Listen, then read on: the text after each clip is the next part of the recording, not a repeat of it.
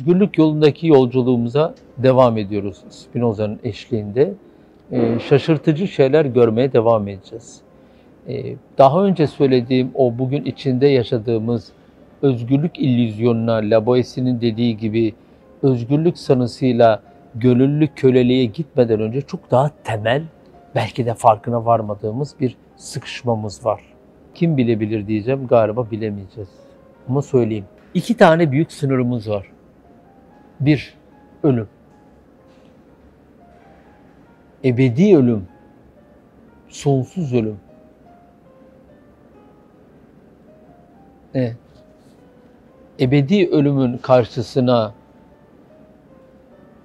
teolojik düşüncenin getirebildiği ne? Ebedi yaşam. Ebedi ölüm, ebedi yaşam döngüsü arasında sıkışmış bir hayat, varlık bütününden başka bir şey tahayyül edemiyoruz. Başka bir şey bilmiyoruz. Onun için başka bir şey tasarlayamıyoruz dahi. Ruh, ebedi yaşamı simgelerken aynı zamanda ebedi ölümü de simgeliyor. Büyük bir sıkışmışlık, o sıkışmışlığın verdiği büyük bir stres, büyük bir tedirginlik, büyük bir yaşam mutsuzluğu var. Çünkü biliyoruz ki ebedi yaşam varsa ebedi ölüm de var. Bu da bir gerçek. Bunun dışında bir varlık tasarımı, bir varlık tahayyülü var olabilir mi? Burada Spinoza'daki sonsuzluk ve sonluluk kavramlarını inceleyerek buna cevap vermeye çalışacağız. Ve göreceğiz ki Spinoza'da ebedi yaşam ile ebedi ölüm arasında bir sıkışıklık yok. Onun dışında bir yaşam tahayyülü var. Onun dışında bir varlık arayışı olacak. Onun dışında bir alternatif arayışı olacak. Bu aslında sonsuz, bu aslında bir tarafta güçle, power'la, puvarla, bir tarafta gerçeklik arasında bir arayış olacak. Yeni baştan bu ikisinin dışında bir şey arayışı olacak. Bunu kavramak çok zor. Daha önce anlattım mı hatırlamıyorum. Rav yani haham, lardan bir tanesi Morteira Spinoza'ya karşı onu yok etmek istiyor. Rav Menache onu savunuyor. Sonunda Morteira'ya gidiyor, şöyle diyor. Şu çocuğu rahat bırak diyor. Kullandığınız hiçbir şey aynı değil ki diyor. Nasıl anlaşmak istiyorsun onunla diyor. Senin hayat dediğine o ölümek diyor. Senin ölmek dediğine de o yaşamak diyor. Evet. Teolojik düşünce ile Spinoza'nın arasındaki büyük gerginliği, büyük ayrılığı, büyük aykırılığı anlatan bundan daha iyi bir özet olamaz. Şimdi bütün, bütün mesele şu, e, sonlu olanla sonsuz olan arasındaki ilişkiyi görmek. Sonlu olan yani herhangi bir şekilde sonlanacak olan, eğer herhangi bir şekilde sonlanacak olan aslında bizim anladığımız anlamda ölecek olan, sonu gelecek olan. Eğer sonlu olan bir şekilde sonsuz olan, ebedi olanın içine girip entegre olursa onunla beraber sonsuzluğa kavuşabilecek. Böyle bir şey mümkün mü? Spinozian anlamda böyle bir şey mümkün. Etikanın temel önermelerinde böyle bir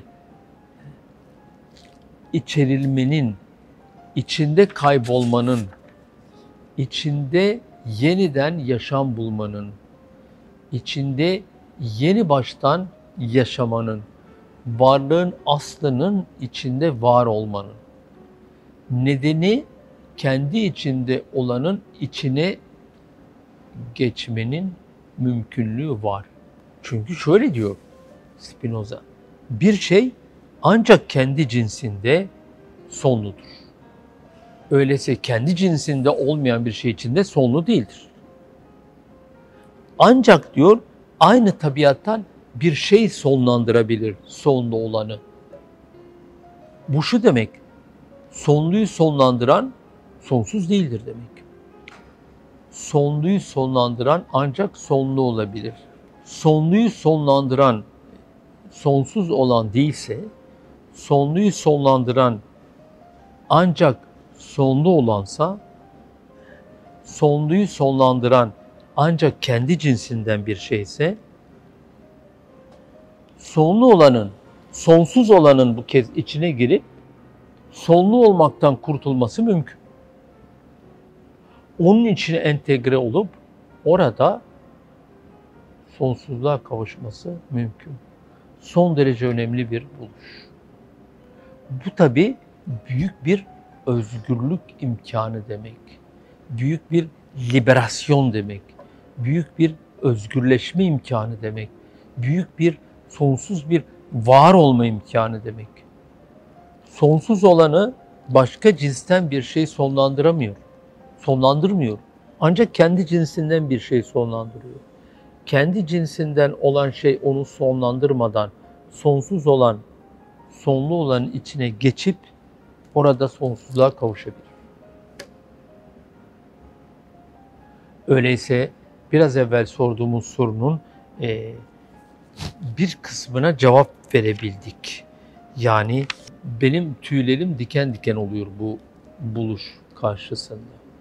Bu bizim bildiğimiz klasik var olma biçiminin çok ötesinde bir varoluş şekli.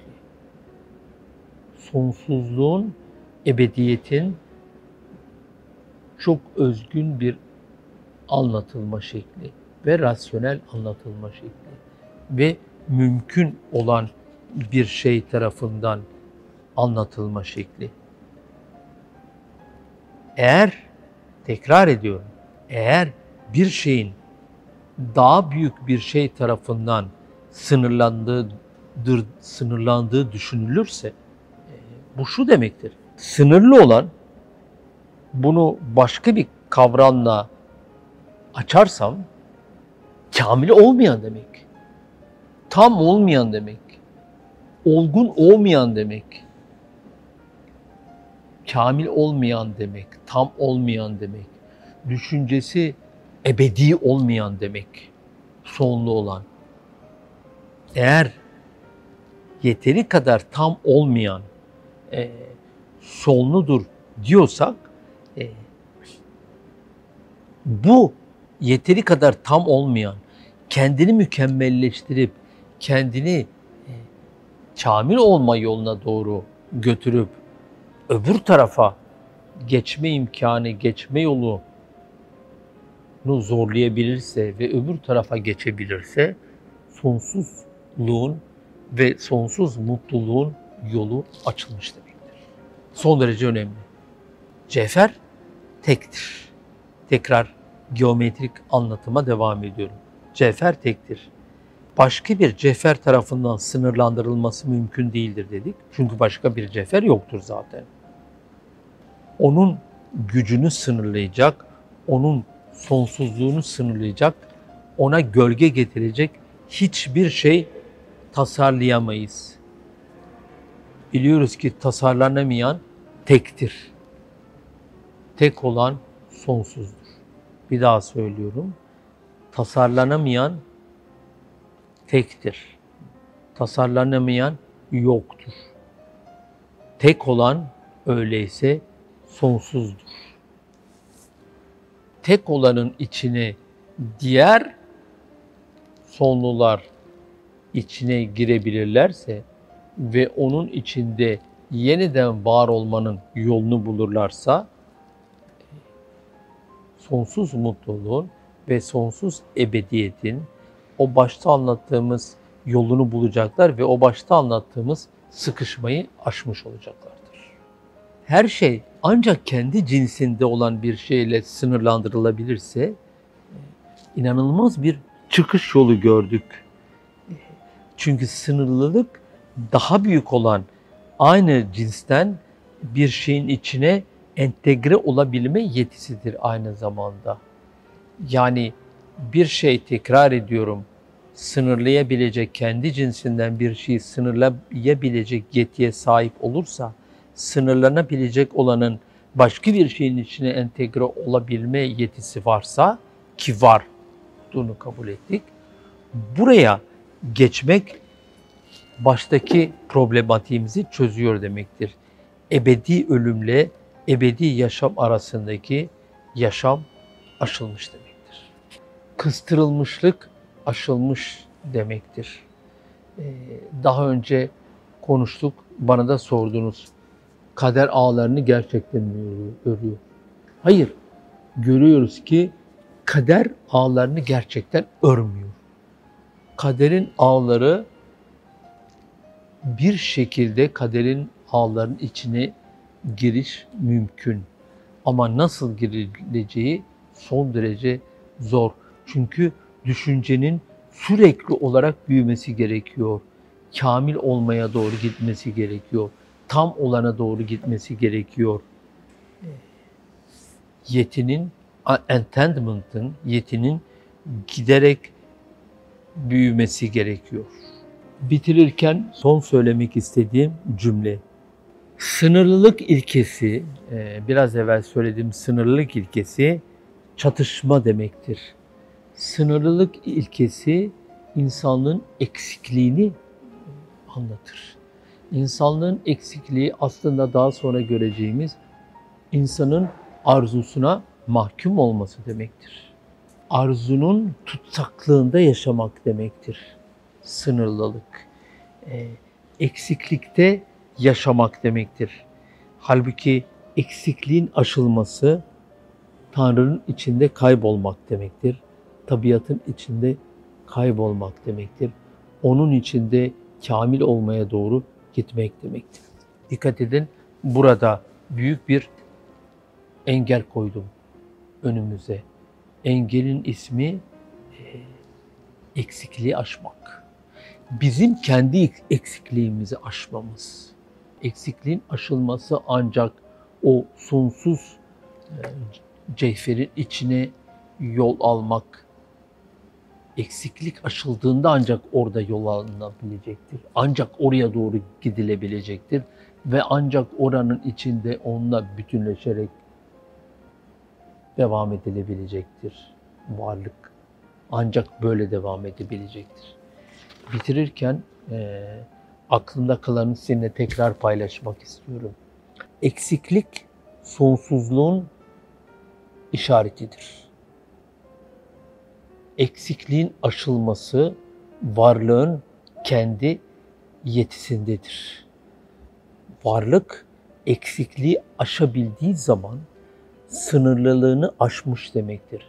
Sınırlılığını aştığı zaman sonluluğunu aşmış demektir. Sonluluğunu aştığı zaman tek olan cevherin içinde kaybolacak, yitecek demektir. O zaman kaderin ağları başta söylediğimiz gibi örülmeyecektir. Kaderi insan düşüncesi yeni baştan, ama ancak bu yolda, ancak belirli yollarda, ancak tabiatın yollarında yeni baştan, yeni baştan ve tekrar yeni baştan oluşturabilecektir.